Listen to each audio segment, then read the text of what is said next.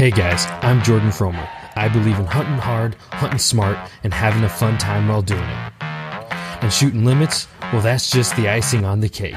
I revel in the journey just as much as the successes it brings. From ducks to dogs to decoys and guns, we'll be talking tactics, strategies, and what it takes to get the job done. Load up and take aim. This is the Duck Gun Podcast. What's going on, folks? Thanks for joining me on another episode of the Duck Gun Podcast. I'm Jordan from Duck Gun Chronicles, and, got, and I got my co-host alongside me, Elliott, the Ducktator himself. How you doing tonight? I'm doing pretty good. Just kind of contemplating what to do this weekend. You and I were talking a little bit about plans for the next hunts and everything, and man, I'm in a limbo state of what to do. So I don't know. I'm kind of restless. I, I need I need to get into some ducks, man. I need to get some ducks. Yep, season will be out of here before we know. I can't believe it. I really can't believe it that uh it just seems like yesterday we're saying that season's finally here. yeah, it goes so fast. It it just rips right through. It it's really crazy because uh, I mean, the off season does not go this fast. Yeah, well, I I find for me personally, like the older I get, the faster months go by.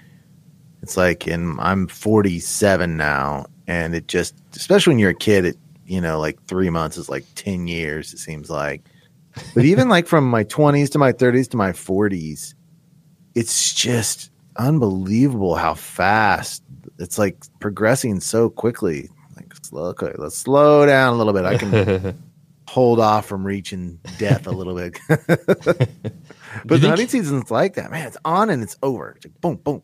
You, you, do you think that the reason that time feels like it's going by faster is because like a day compared to all the number of days you've lived is just smaller in, consp- in comparison to to when you're younger?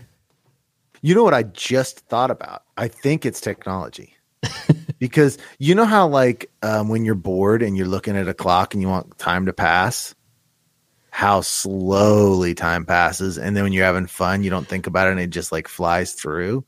Well think about it. In the past because smartphones i can i can literally remember the first time i saw a smartphone. I was um, a coworker.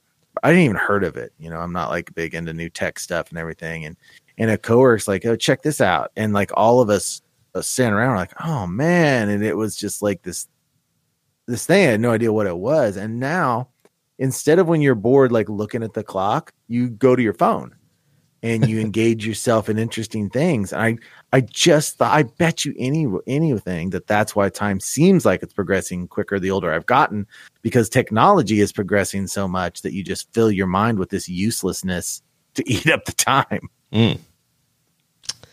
That's an interesting perspective. How are you with your phone? With your phone, by the way, it's like, would you consider yourself addicted to it? Uh, unfortunately, probably. How how often do you like go to? Like uh, like do you get your weekly screen report stuff? um, yeah, I don't. I guess I haven't looked at it in a while. Mine comes up as a notification, and mine came up the uh, the other day and said my screen time was down, I think like 20%, and it was only like three hours and 20 minutes a day. Mm. Like, ooh, that's a lot. Yeah. If you think, think, about it, that's a, that's a lot of looking at it for short periods of time. Yeah. I think mine's a lot. Uh, I think mine's more than that, but. Man, but do you, but see, when I get home, I go to my laptop. Ah. So, you know, and when I get home, I'm on my laptop like a ton during the night. So I'm, yep. If if you're just on your phone, I'm sure I've got you. I don't know. it's an issue, man. It's a problem. Is yeah. it? Is it a problem? I don't know. You seem you seem pretty sure the first time you said it, then you backtracked. Well, I know, but then I'm thinking, okay, well, uh, I guess if I if let's just say my phone was just taken away, it was gone for a week. Um, h- how would you fill your time? I what think I think we'd all be a little bit more productive. Like what? Like give me give me uh, specifics. Uh, like uh, let's say you just have like your honeydew list, right? Mm-hmm. Um, and I'm and I'm sure all of us have it, even if it's not like written down. There's things that you could get done in life, um, that it's just a lot easier to be like, man, I got an hour here, or maybe maybe it's not even like, man, I got an hour here. Maybe it's like, I got some downtime. Let me look at my phone real quick, and that that quickly turns into way longer, and then it's like, well, I don't have time to do anything else anyway. You know? No. Do you do a lot? But would you do a lot of like work, work? Um, after like when I get after home after work, I'm pretty much like I'm not gonna work. I'm tired. I've had a long day of work. I'm at home. That's my chill time. So even without a phone, I'm not like going around being productive. Yeah, I'm just during I, the, during the weekdays. Would you be? I'm not. I'm not a chill kind of guy. Like I don't like to just chill out.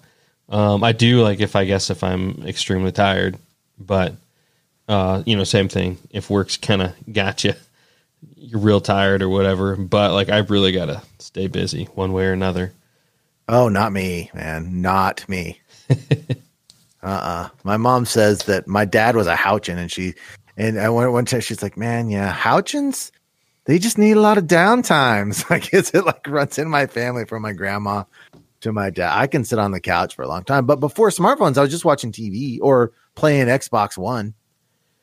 I yeah, mean, that's what my last system I had. It's been a while, but so it's like if I wasn't looking at my phone, I guarantee you I would be reading more books because that is the one thing that that smartphones have taken away from my life is reading books. I would say. Mm. yeah, yeah. Who knows? I don't know where Who knows? I don't the- know where I was going with this conversation, but it's just interesting. time goes too fast. Is pretty much what you're saying. I don't know. I, Yeah. I saw. I can't remember. I saw some type of article in the past where pretty much they're saying like the reason that that time goes fast is because of just how much time you spend on Earth. Um, like the older, like when you're young, I'm I'm, I'm struggling to explain this, but when you're young, when you're a year old, one day is a lot longer because because it's literally in relation to how long you've been alive. It is a longer period of time. But once you get, percentage based, but that's that's percentage versus perception. I don't know about that. you don't think so? No, because like it's a longer time if you base it on the percentage of the time that you've been alive. Yeah, But I don't I don't know that's the same thing as perception of time passing. I think. Well, I think you know. so because when you're when you're younger, I remember taking like car rides because our relatives lived like four hours away, and they they felt like they took an eternity. Like when I was like five years old, it took like an eternity. Now you do a Yeah. f- a four hour trip now, and it's just like you just you know you, it just doesn't feel that bad. Yeah, that's true. Do, do you ever hear the like the um, kids say, like my daughter used to say this all the time, and finally I just let her have it. That it's like she didn't want to grow old because you lose your imagination. Have you ever heard that? That people say that. Um, I don't know. I don't know if I've heard that a lot. Oh man, it's the dumbest, most garbage comment ever. It's like I'm not gonna get into it. I let she kept saying it like, like look, your brain's not even developed until you're 22. You don't have a better imagination than any adult. You're just a little kid. Shut up. So I told my daughter. I didn't actually say shut up. Although Is my daughter, why- Penelope- Is this why you get all these comments about being mean? Because you're yeah, just it's telling exactly like little eight year olds to shut up. That's exactly why. You're dumb. Shut up. I don't have time to explain it. You're just dumb. Yeah, I did tell my son one time when I was pissed off. that He is a real, real attitude. This kid, and uh, man, he was just trying to buck up to me about how smart he was, and we were in kind of a conflict. And I did kind of pull on him the whole brain. You know, you don't have a clue, man. Your brain isn't even fully developed yet. You don't know anything. Yeah. I mean, I can see it. I can see it some with the imagination thing because, I mean, I got a daughter that's three. And, like, man, she, I don't even know where she pulls some of this stuff. Like, she'll be talking about, like, a thing like it actually happened. It's just something that she's been imagining all day, you know? And Well, I think and I think once once males go through puberty, their imagination just goes. it, eh, oh, they don't want to talk about their imagination. yeah. I guess there's that Sorry. too. No, I try to keep a pure mind. Actually, yeah. I work hard. Work is a full time job as a guy. Yeah. Sorry, I didn't mean to derail your talking about your little daughter. Sorry, that was inappropriate timing. I don't know where we're going with this this uh, intro anyway. about her imagination. About yeah, her no, I mean, I, I think yeah. Uh, as a as a kid, a lot of times, I don't know if they have a better ina- imagination or if they just don't realize the like the difference between imagination and real life. Well, I think, that, uh, yeah, and I think also it's like having a new toy. It's like, okay, you know, at this point in my life, I'm all imagined out.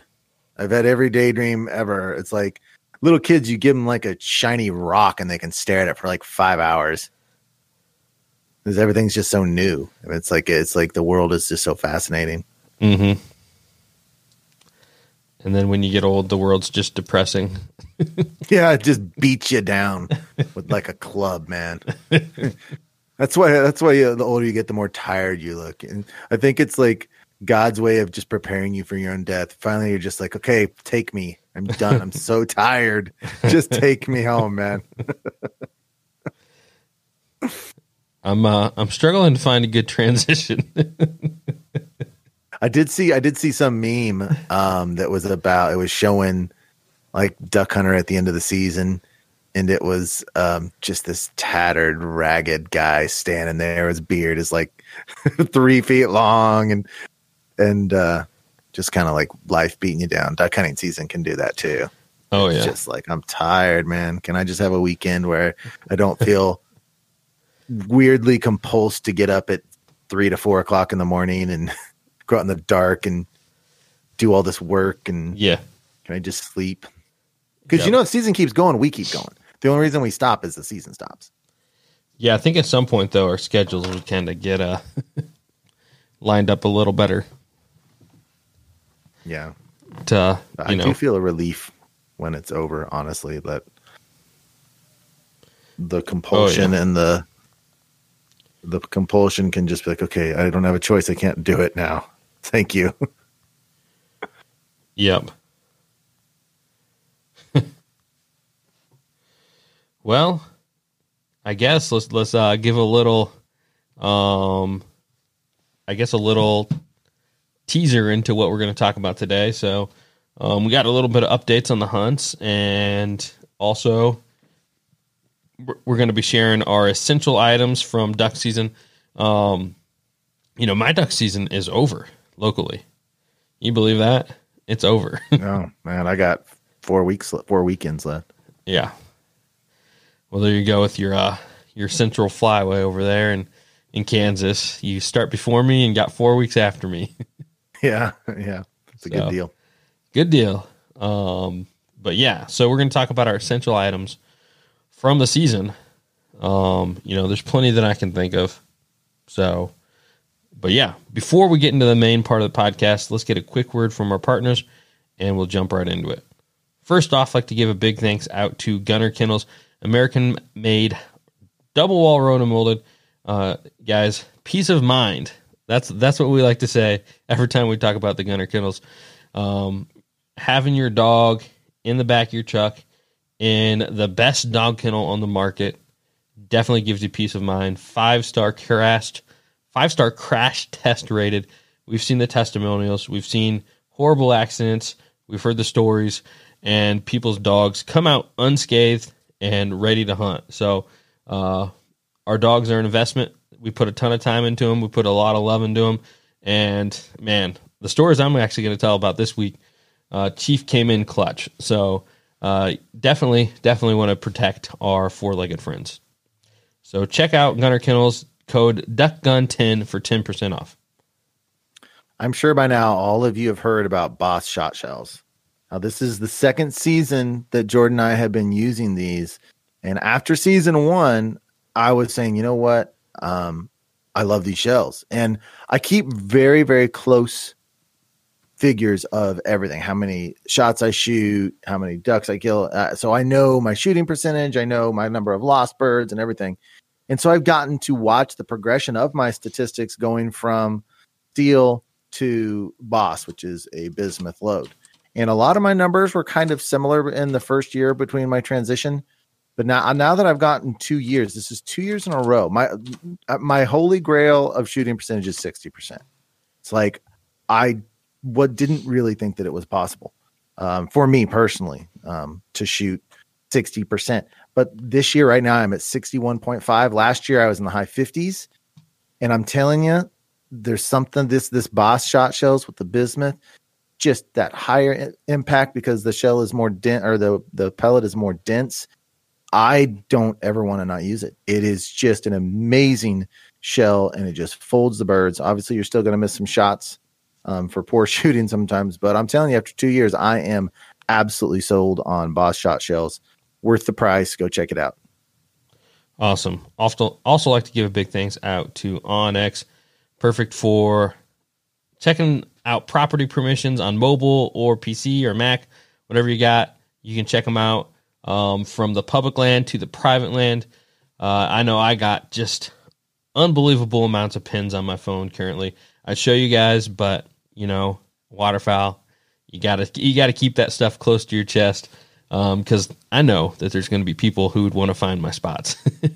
but that being said, onX guys, it's, it's perfect for actually getting more spots, um, and that's partly why I pin so many places to check out. Place you can just be driving along, pin it, find out the property owner's tax address, go there, ask for permission, and build up your repertoire. Is that the right words, Elliott? repertoire. repertoire. I don't know. Build up your stash of hunting locations.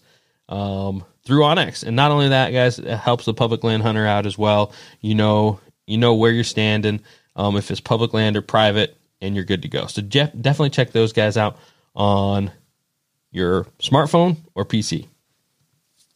I'm going to talk to you about HTR Innovations. Right now, I'm going to tell you the product code is Duck Gun Space 10 for 10% off and free shipping. If you have not picked up the um, gun stand you need to go and you need to get one. I'm telling you, if you hunt in the water and you ever sit in the water, this is what you need. Just last two weeks ago, I was in the A frame. We're in water. I didn't have my gun stand with me.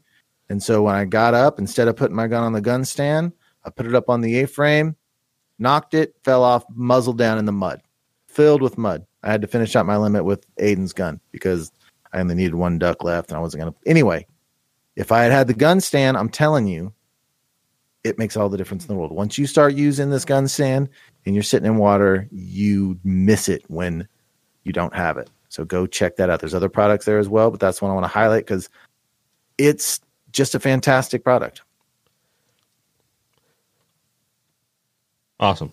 Alrighty. Uh, also, like to give a big thanks out to Motion Ducks. Uh, guys, this product is perfect for the no wind days. You got the four duck or the seven duck spreader system. Um, it puts motion on the water. It's lifelike motion. Um, don't just take my word for it. Check out some videos. You can see it in, in, my videos, Elliott's videos, pretty much any any of the guys from the flyways. They use it as well. Um, it sets up in minutes, tears down the same way. You can carry it in. It's it's it's a super well thought out and super um, awesome product. I love to use it, and I use it ninety percent of the time this this year. And there's been times where I've left it at home I said, ah, they're calling for 12 miles per hour. And sure enough, the weatherman's wrong. And we got no wind on the water. You have birds that get wary and that don't finish. And you're like, dang, if I just had that motion duck decoy spreader out in the set, I probably could have finished those birds. So, guys, you need to think about adding this to your to your system, to your um, hunting tool set, because there's plenty of times in the season where something like this is going to give you um, a lot more success. So check out Motion Ducks. Uh, use code DuckGun2020. It gets 10% off and free shipping over with those guys at motionducks.com. Now, for some of you guys, the season is over, and for all of us, it's coming and winding down. So it's about time to start that off-season um, wish list. And the best place to kind of start figuring out what you might want, if you go to banded.com, you can access Banded, Avery, and GHG from waders to all the clothes to the decoys, pretty much everything you need, dog training, dog stuff is over there. And uh, I'm I promise you, they've got a new line called Aspire, and that stuff is amazing looking. I don't think either Jordan or I have gotten a hold of any of those products, but I can promise you it's going to be on the wish list. So get over there, start looking at what you might want. And they typically, uh, um, as soon as season over, season's over, they start clearing some stuff out, and you can find some amazing sales. Alrighty. Um, also like to give a big thanks out to Finisher. Uh, the product code we got, guys, is duckgun15, and that gets you 15% off there at adrenal-line.com. Um, this this little tool, pretty nifty. It dispatches your birds, and it's never been easier. You just slip it in the back of their head, twist it around, and that finishes off the bird for you. You know, gone are the days of the Cajun crunch or struggling to wring the neck. You know, I, one thing I think that that doesn't get mentioned enough is how hard it is, um, especially. You know, I actually had one um, where didn't didn't have my finisher on me, and I wished I would have. And I was I was standing out in the water with a big old goose that was crippled. And when you're standing in chest deep water, there's nothing you can do to wring a goose's neck. it just yeah. doesn't happen. They're so heavy. They get all the water in them. So I walked over the boat and used the finisher on them. Um, so I don't think that gets talked about enough, but they're really, really good for those big Canada goose, Canada geese that are super hard to finish. Um, but again, check out those guys. They have tons of different styles and colors and and you know just a cool little tool to hang right there on your duck call lanyard. So check out those guys. I think I said at the beginning, but Duck Gun 15 gets you 15% off at adrenal-line.com. Alrighty, let's go ahead and jump into the podcast. So I'm going to put you on the spot here real quick, Elliott. All right. I need to go. I need to go grab a Kleenex, and I'm going to let okay. you tell the fellas something interesting. So I'll be right back. Oh, wow. Just like that. Well, I want to say right now, I want to talk to you guys about um, freelance hunting stats. Um, Jordan and I um, both use that website. It's a website I had developed where you can keep all of your stats and statistics. It's just like a, a hunt log, hunt journal. And uh, man, it, it brings so much enjoyment to what you're doing with your hunting stuff. Um, you know, I, a lifelong dream of mine. Well, we, we've done a whole podcast on it, but it was just a lifelong dream of mine to have that developed. And I, it is so much fun to look back. I've got like 350 hunts logged, and I can look back at all the locations I've hunted and see, okay, at this complex, how many how many birds have I shot? At that complex, how do I do on a north wind day? It just it adds so much value in the off season or when you're just sitting around and, and you're just thinking about duck hunting, you can get on and look and play at that stuff. Um, it's freelancehuntstats.com. And um, also you can you can join crews and, and have your buddies and like Jordan and I are together in a crew. So I can actually go in there and put Jordan's and my numbers together and take a look at those and see how we're doing as a as a group. So you can form groups and and anyway, if you haven't had a chance, you can go and actually create an account and just check it out, and you don't have to pay anything. And you can log some hunts. Now you won't have access to all the all of the main features, but it'll give you an idea of kind of what it's like and what you can do. And then if it's something that you like, you can upgrade. It's only like two ninety nine, two ninety nine a month. So that's definitely something that might be worth your while. Um, yeah, just in time. I was running out. No man, normally normally when when there's like I've got to just impromptu talk about stuff, it's just like boom, I just got stuff to talk about. But tonight I, I was that was a struggle. Was that a struggle? Am I gonna have to edit well, it out?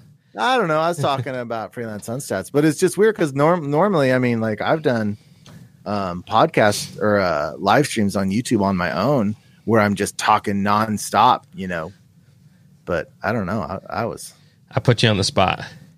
Yeah, little little blank, but but you know, it's a good time to talk about freelance hunt stats because it's just a it's just any kind of journal. If it's not freelance hunt stats, I know Matt from High Praise Sportsman he uses just a regular journal, and I know a lot of guys do that regular journal, or it's an Excel spreadsheet or, or whatever. Whatever method you use, you should be keeping track of at least notes of when you get to be, you know, where you've hunted for 30 years, you want to be able to remember 20 years ago. You want to be able to remember 10 years ago. You want to be able to remember those hunts. The big part of why we do anything really is the anticipation of it up front and the memory at the back because the actual event is so quick and it's over. So you're so excited with the anticipation until it happens. two seconds it happens, and then the memory. So keeping some form of a journal or a log is going to benefit you if you're as crazed about waterfowling as we are. Oh yeah, definitely. Couldn't agree more. Although I've slacked this season because I might just want to forget it. it is. It is harder to be consistent when you're not having success. It is. It is. But I'm to the point now where I've got so many years that I see such a benefit from having all of the information because you know I, I want to look back on my favorite holes and see exactly how well it's produced. That's one surprise that I've seen over time is that I've had a perception that I'm doing better at a place than the actual numbers bear out. Because you may I might have a couple just incredible hunts at a place. And like five years down the road, you remember those incredible hunts and you might forget the ones where you shoot one or or two or something. And so having that because when you, when you're selecting where you're going to go, like a lot of us, um, especially if you're just a weekend guy, you can't. Not every time you go out are you scouting. Sometimes you're just like, I got to go. I don't know where the birds are. I just got to go. So having that layout of of numbers in front of you of of where what places have produced the best for you under which weather conditions you know so so i and once you realize that big picture it makes it easier to hunt all or to log all the hunts even the bad ones but there's actually my last skunk I've yet to log, but I didn't shoot. It was like I don't have any data to to have to try to remember because I literally didn't pull the trigger. So it won't be hard to remember, but you got to get on it, man. Oh yeah. Now I'll go back in there and backtrack a little bit, see what I can uh can I do to fill out my season. So, excuse me. Um, but yeah, let's go ahead and jump on into the podcast then. And, um, you know, I know we both got a little bit of updates, so I'll let you go first. All right, so I'm gonna tell the whole river trip then, huh? That that you that that's I think. Oh yeah, let's go for it. Okay, okay. Georgie's getting a little upset.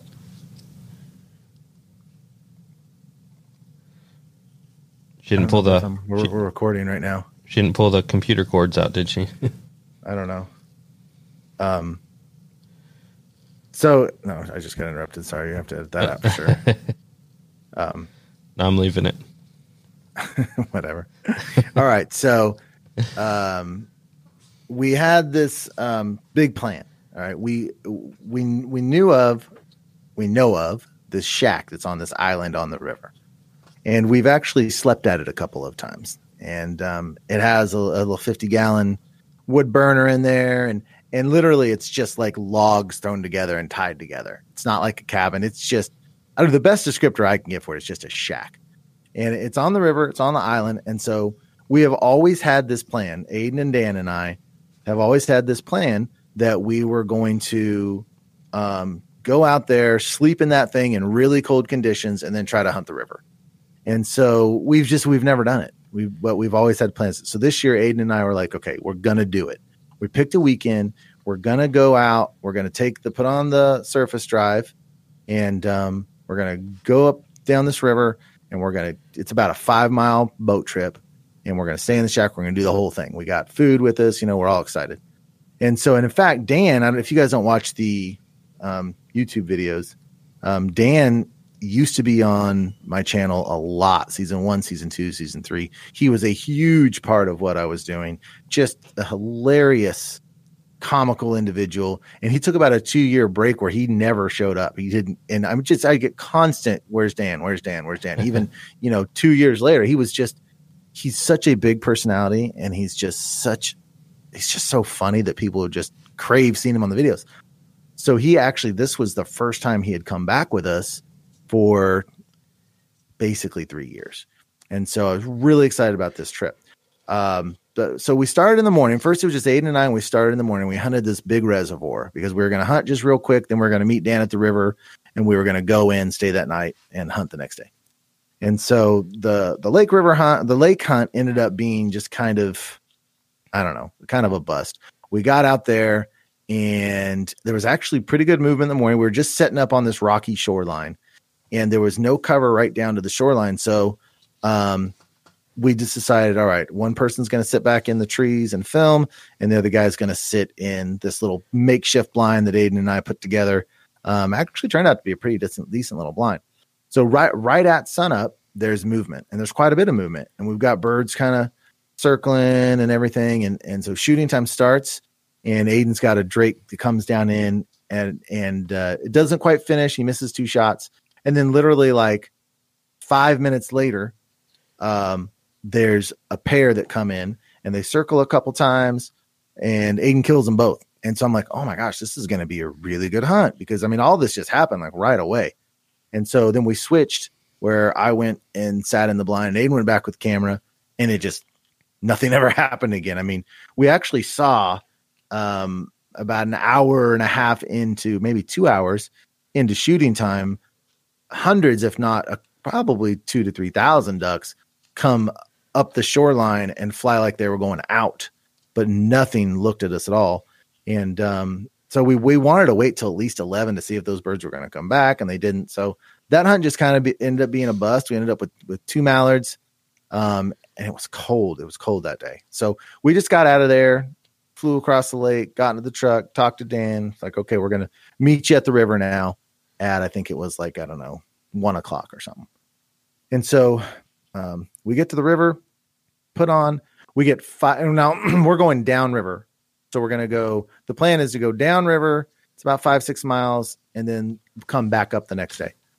And normally we try to go upriver when we can, but in this situation, it's just the closest to where we wanted to go was going downriver. And so that's just what we had to do. We get five minutes into the boat ride, and the motor just done. It's just off. And I mean, the prop, the motor would keep going, but the prop just wouldn't spin. And I think it's that ends up the transmission went out, is what we're being told mm. which is I don't know about a seven to eight hundred dollar fix, which is awesome. but anyway, so here we are now. Um, it's a beautiful day, but we're just floating down this very shallow, sandy river. Um, not many trees along along it, so it's you know it's like a um, plains river. Um, to give you a context of what it looks like, just shallow, sandy. In fact, there's some places that are so shallow you can't. You have to get out and walk the boat. And you have other places that you can boat and everything. So we're like well, what the what the heck are we going to do? Because we've now we, it's like 12 miles to the next boat ramp.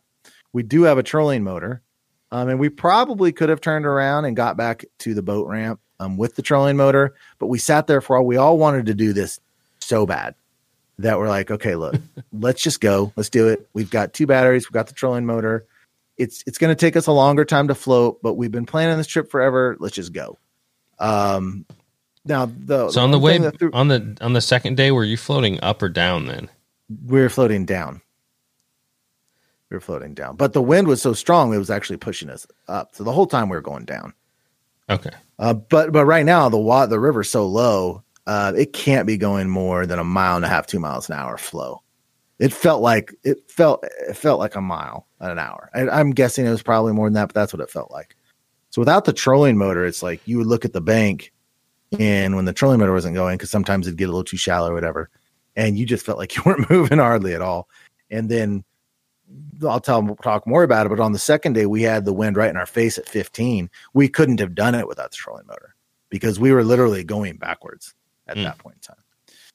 So we we did the the the five miles, um, and the trolling motor did its job, but we didn't hardly see any waterfowl at all. We saw like maybe a couple of golden eye, but I mean just nothing. It was just such a beautiful day. And we're having a good time. We're having fun and everything. So we finally make it to our destination and we get up on the island and and we get to the shack and and actually the 50 gallon burner was gone. Um, which was a surprise to us. But we still we dug a hole in the corner of the shack in the sand and it's like a sandy uh, the dirt's real sandy there and, and we took some off of the top of the shack because it's just like leaves and sticks and stuff. So we actually still had a fire and and I don't know. I love camping out in a situation like that where it's like you're on an island, you're in this little thing. It's just so much fun. So much fun.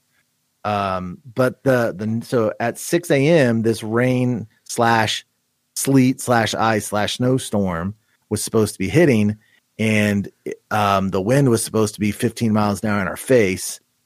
And uh, so I was actually really worried that when we got to the boat ramp, it would be have ice on because they were calling for a tenth of an inch of ice, which is actually quite a bit. If you get a if you get a tenth of an inch of ice, there's like schools are canceled, churches are canceled, everything. That's and so and actually that much ice on a boat ramp, and you're not you're not going to back your boat down, your truck down, hook up your boat and pull it out. And so I was pretty I was pretty concerned about that. Um, it actually ended up okay. Uh, it, the the ice storm ended up being more of kind of a rainy, slushy thing where there really didn't have the ice buildup. But that next morning, um, we were we were at this point we pretty much knew we weren't going to hunt. But had we just come up across some kind of massive group of mallards and geese on a sandbar, my guess is we probably would have done it anyway. I mean, we had all the equipment with us and everything. Yep. Um, but we did, you know, five, I think it was six miles we did into a 10 to 15 um, wind right in our face. It was about 30 degrees and like that cold, icy rain right in your face. It was, I mean, it was cold, man. it was really, really cold. And you're just sitting there, you know, with this little trolling motor putting along and all this gear. And, and so the whole thing was really, really fun. And we talked a lot about this, and I talked about it on the video. Is that in our in our li- in our modern day life, you know, we are we live in such a soft little eggshell that when you get in a situation where you know, hey, we don't have a motor, we just have this little trolling motor, we've got these wind and, and rain elements, and you're just like taken out of that safety. Now, we were never in danger, but it certainly felt like a situation that you're trying to endure and get through and get to the other side. So it's, it's like an obstacle, you know.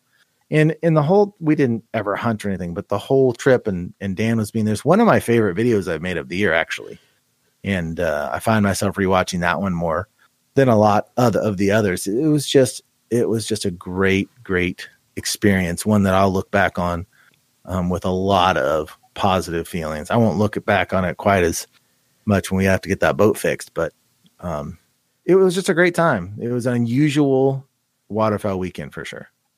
Oh yeah.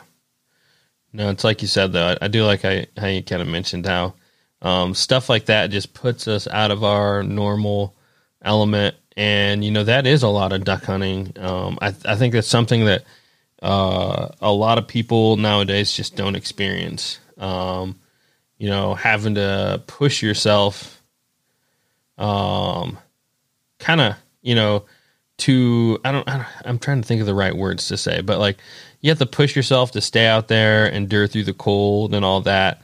Um, you know, and, in your camping situation, I know it's not the same as waterfowl hunting, but you still had to to get back to you know where you guys were going and all that.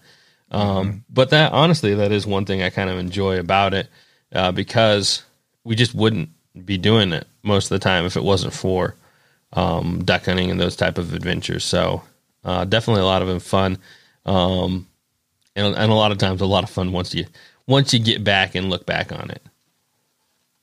Yeah, there's something about because it's like we all try to say, well, it's about the killing, and and it's really not. But for some reason, without the killing, we don't seem to do it.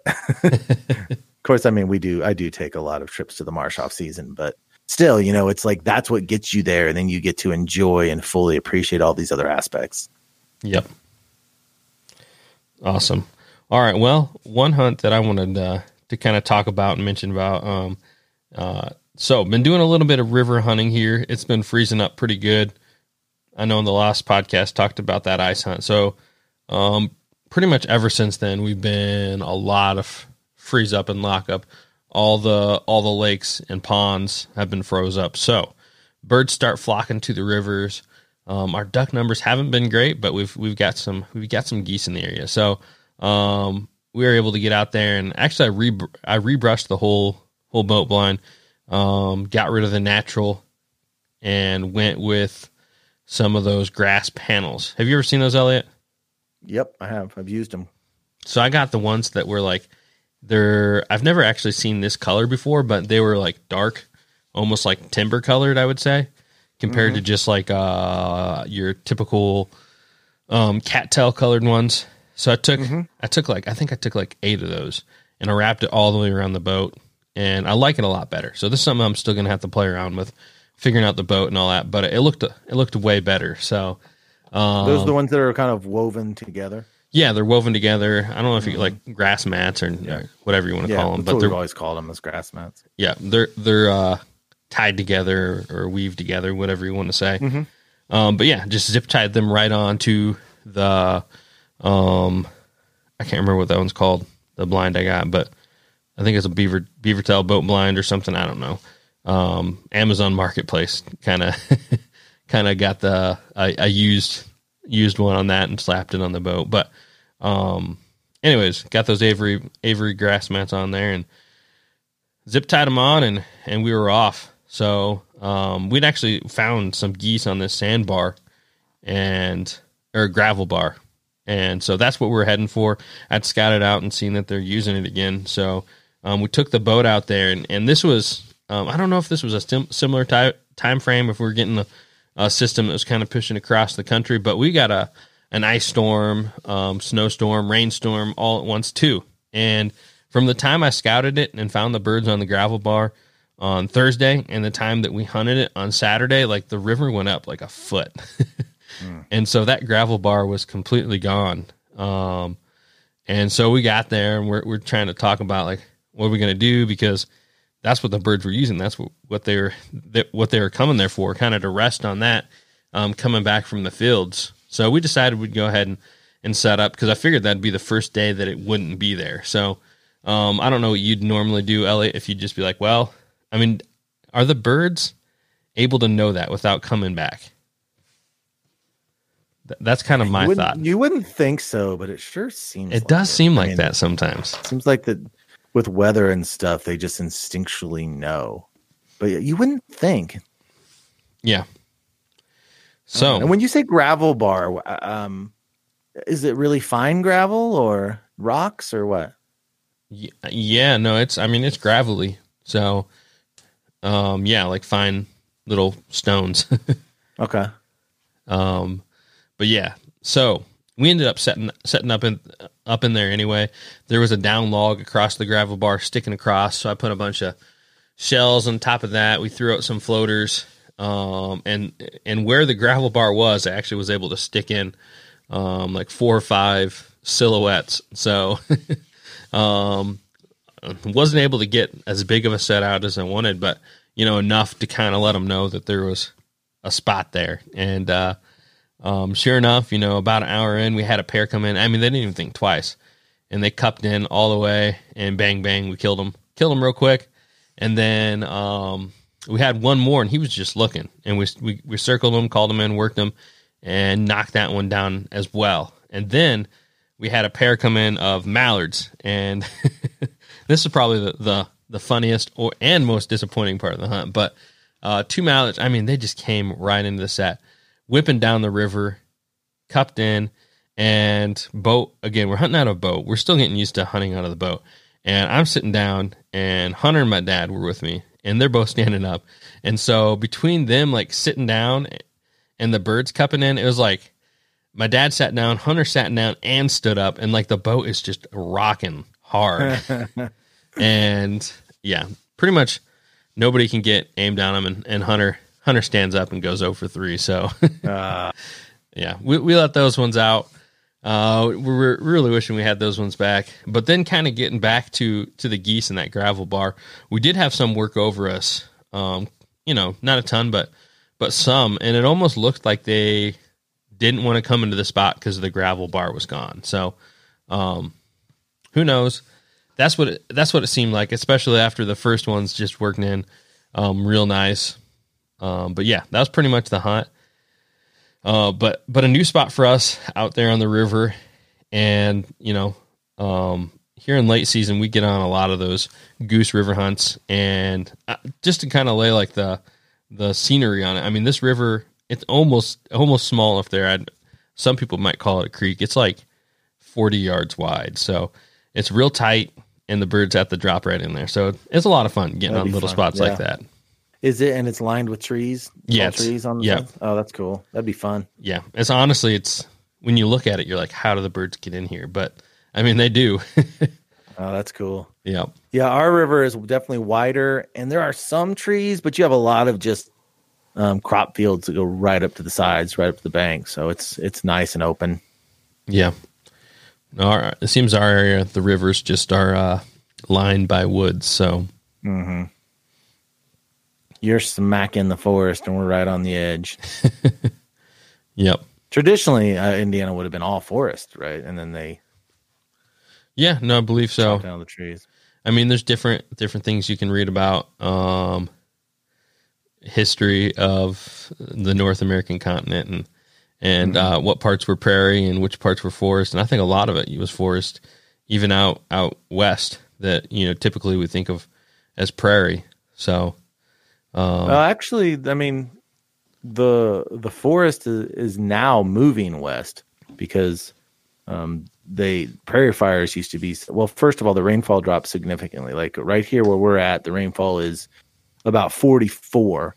Um, and this, I'm on the side of the state. Then you get to the middle of the state, and it's like thirty. So that makes it that makes a big difference. And then fighting fires makes a huge difference. So like where I live now was was treeless 200 years ago, pretty much. Hmm. Then they start fighting fires and trees take hold. See, some uh, I'd have to find the book, but I was there's a book that that talked about this, and and um, I mean, that th- their argument was that even before that, that a lot of it was forest um, before that, and it's kind of been like a constant battle of of of um, what you're saying, prairie fires and forest and all that, and you know, um, when one side loses, the other side wins. So.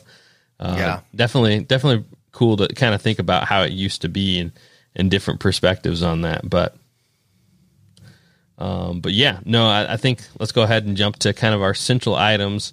Uh, thinking about our duck season and you know what we've used this year, and you know I'll say for me one thing that's been a super essential item, you know, even more and more is the kayak and canoe combos that I, that I run with, um, especially hunting places like the Snake Swamp um, or just anywhere we got to get in the water. You know, if you got a kayak, it, just opens up so many more opportunities than, just walk-ins. Um, so for me, that's that's an essential item. Yeah, um, I'd say one one over the last couple years is the A frame, and I, it's so funny because I remember all our initial conversations about A frames, and I was pretty skeptical about their effectiveness compared to a layout boat. And I still ultimately think a, um, you can get a layout boat if I if I'm just going okay. I think uh, if if you're properly blunt, uh, brushed up, I still think a layout boat is probably better, but I don't know. You can make those A frames look so just like a clump of weeds. You know, I mean, if you do it right, you can really, really make them look like they're not a man-made structure. But, but anyway, um, sometimes we lay out, and sometimes we take an A frame.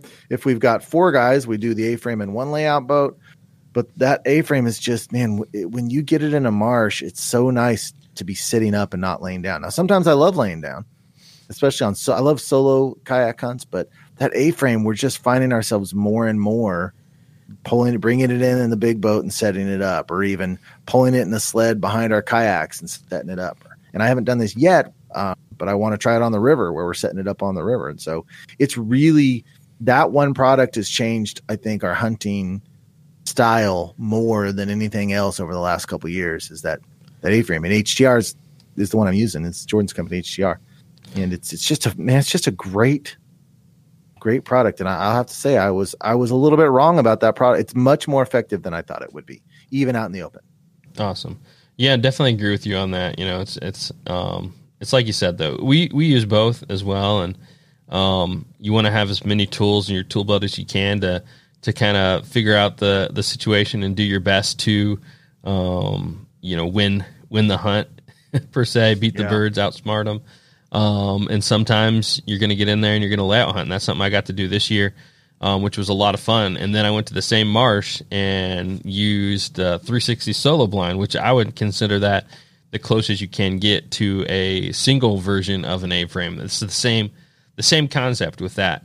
Um, you know, so there's definitely, definitely, you know, you can use a lot of these in similar situations, but one's going to be a lot of times one's going to be better than the other. So um, I'm right there with you on using both of those. And I mean, honestly, I think my preferred method though is that A-frame style. It's just, it's just uh, so comfortable, easy to shoot, all that. But if it comes down to to that and shooting birds, you know, if I have to layout hunt to get them in, in a kayak or whatnot, you know, any what any other situation, I'm I'm willing to do that, and I got the tools for it. So they're they're both def- definitely essential as far as that goes.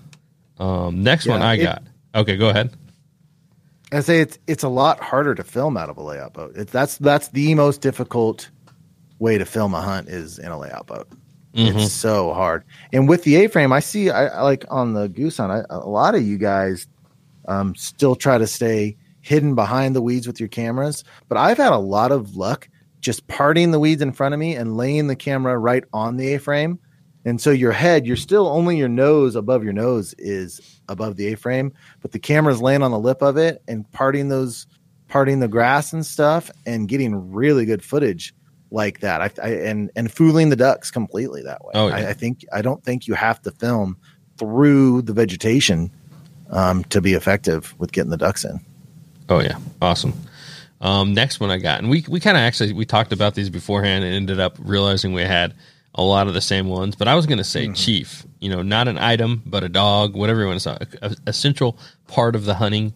Um, and I didn't mention this when I told my my story about the hunt, but when we had that pair come in, we shot them pretty much in line with us. And there's there's a dog door that the previous owner of this blind he he literally just cut it into the blind. I would have had a hard time doing that myself. I'm glad he did it though because it's kind of useful to have on there. But he literally just cut the blind and, and made a dog door. Um, so Chief Chief sitting right there, we shot him. He jumps out into the water and swims. He gets the first one, and Hunter jumps out of the boat, grabs it from him, and like by the time he did that with the current, the the next one was like a hundred plus yards down down river, and I'm like, well, just just send him on it, and we'll see like if he can he can grab the goose, swim up current, and get to the gravel and walk back to us. If not, we have to. Um, it's super super annoying hunt out, hunting out of a boat blind at that point because you got to flip up the blind. Everybody's kind of reposition all their stuff, unload your guns for safety. Um, you know, then get the boat, the anchor up, everything ready, the motor started, then run downstream. And in, in that amount of time, like there could be more birds coming in. So, uh, but anyways, we send Chief on him, and sure enough, he gets on the bird, turns around, and like he's just, it's almost like he's on a treadmill because he's swimming upstream trying to get through there with the big old goose in his mouth. And finally, he gets to the gravel bar. And then from there, he can, you know, it's just a walk in the park for him. And he, and he walks, walks back to the boat and, and, uh, you know, jumps in. So, um, super essential. So many, you know, so many different things. That's just one of them. Not only that, but the birds that we drop in heavy vegetation, like we would have no chance of finding them. Um, but He's dogs, got a great nose. they're just amazing. Like I'm not even surprised anymore. It's just like you send them in there and like um it's it's funny when your buddies get surprised. You're like, "Oh yeah, I used to I used to be surprised like that too." But like yeah. now you're just you just you're just you send him over there, you see him on scent and you just know he's going to find it. So um and and you're the same way. You got Georgie and uh so for us um I mean, you want to give a little a little ode to Georgie here.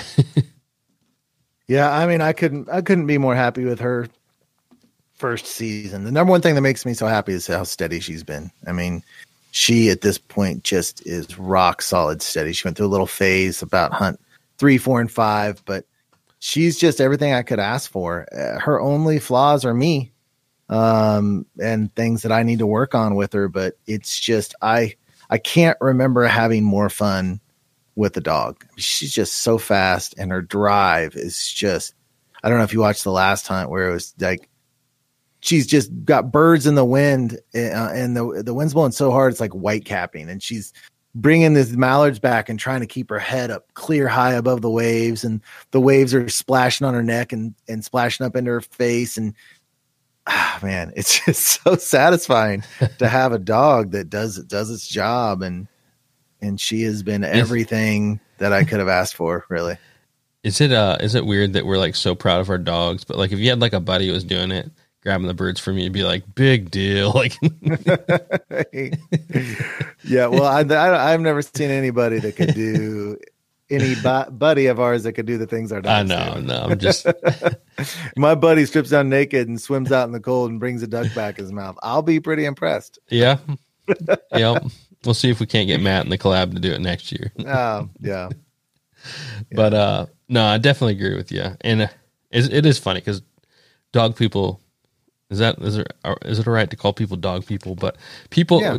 people who own dogs, hunters that hunt with dogs, we're all the same way. We're just all so proud of our dogs, and um, rightfully so. You know, um, there's definitely a, a huge bond between duck hunter and and their dog. So if you guys don't hunt with a dog, it's it's super highly recommended. I got a couple buddies, Matt and Thomas, in particular, and Josh, that don't that don't have dogs. They're all part of the collab, um, collective, collective. But uh, um, you guys are crazy. you guys need to get dogs. It's so much fun.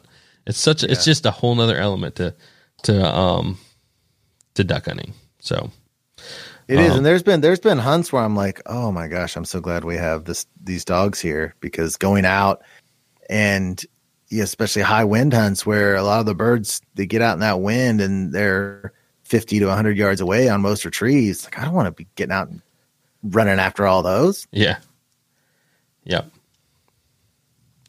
So my second one then, right? Um, yeah, we a lot of this that we talked about the first is about being versatile, and so we've got three different style of boats that we use. We have our 18 foot well built with a Mud Buddy um, 4200 surface drive on it, and then we've got two H12 um, Ascend H12 kayaks, and then we have which are about 85 pound boats, and then we've got a Old Town 119 Sportsman that's a 58 pound boat, and having those different arrays. There's times in which where I'm going to be doing long portages where I want to get a boat in somewhere and it's like I'm so glad that I have that 119 because it's so light and it's so easy to drag. It's not much more heavy than than a sled. I mean, when it gets it's just it's just a great boat to have on certain situations. And then there's time where I'm going to be going a little deeper water where I want a little more stable boat and I want it to be a little bit bigger and carry a little more and that's when they that's when we got the H12s. And then there's times when I want to go out on a big lake or want to go on the river. It's like having that 18 footer. It's like duck hunting is so much about um, being versatile and be able to adapt to all areas. And and I just we're to the point where having this fleet, I call them our fleet of boats, is just I cannot imagine hunting without these boats. I just I mean I went through times in my life where I was strictly a walk-in hunter and didn't have any boats at all. And I did that. And you know, that was in my 20s and now I'm in my late 40s and oh man, I just cannot imagine I just can't imagine going through a season without these different boats. And so they just they come in huge and and you know with all boats I can drag in the A-frame behind them whether it's in in a sled or in the boat whatever. It's just being versatile. Yep. It's just so important to because being versatile allows you to get properly hidden. It's not just hunting wherever you want. The key is getting properly hidden Mhm. wherever you are. You know, and that's what the versatility does. It gets you places, but it also allows you to be properly hidden Oh, when yeah. you're in those places. Yeah. Which is if you want to shoot them in the decoys, I mean, actually in the decoys, you know, where they're either hovering or or right off, you have to be for Oh yeah, and uh, you know, for me, I, I definitely couldn't agree more. And, and getting my my duck boat um, as an essential thing, it's something that um, we didn't need on a lot of our hunts. We I used it um, on the Michigan chasing the opener, second opener there, and then for a long stretch, I didn't really. I didn't really need it for a lot of my hunts, you know, getting to the snake swamp and all that. I mean, you couldn't even use it. But um, here on the river, you know, it's it's gonna be. I think it's gonna be something I use a lot.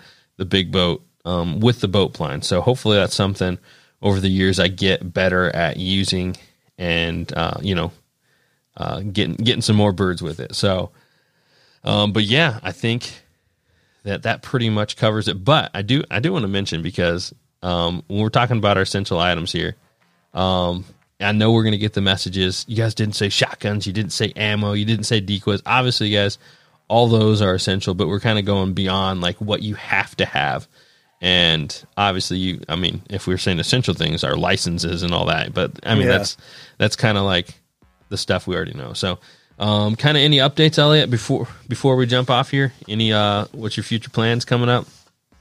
No, I, don't- I don't know what my future plans are. I, you know, everything is, we've got to travel to get on the ducks and everything's fro. I don't know. I, I totally up in the air.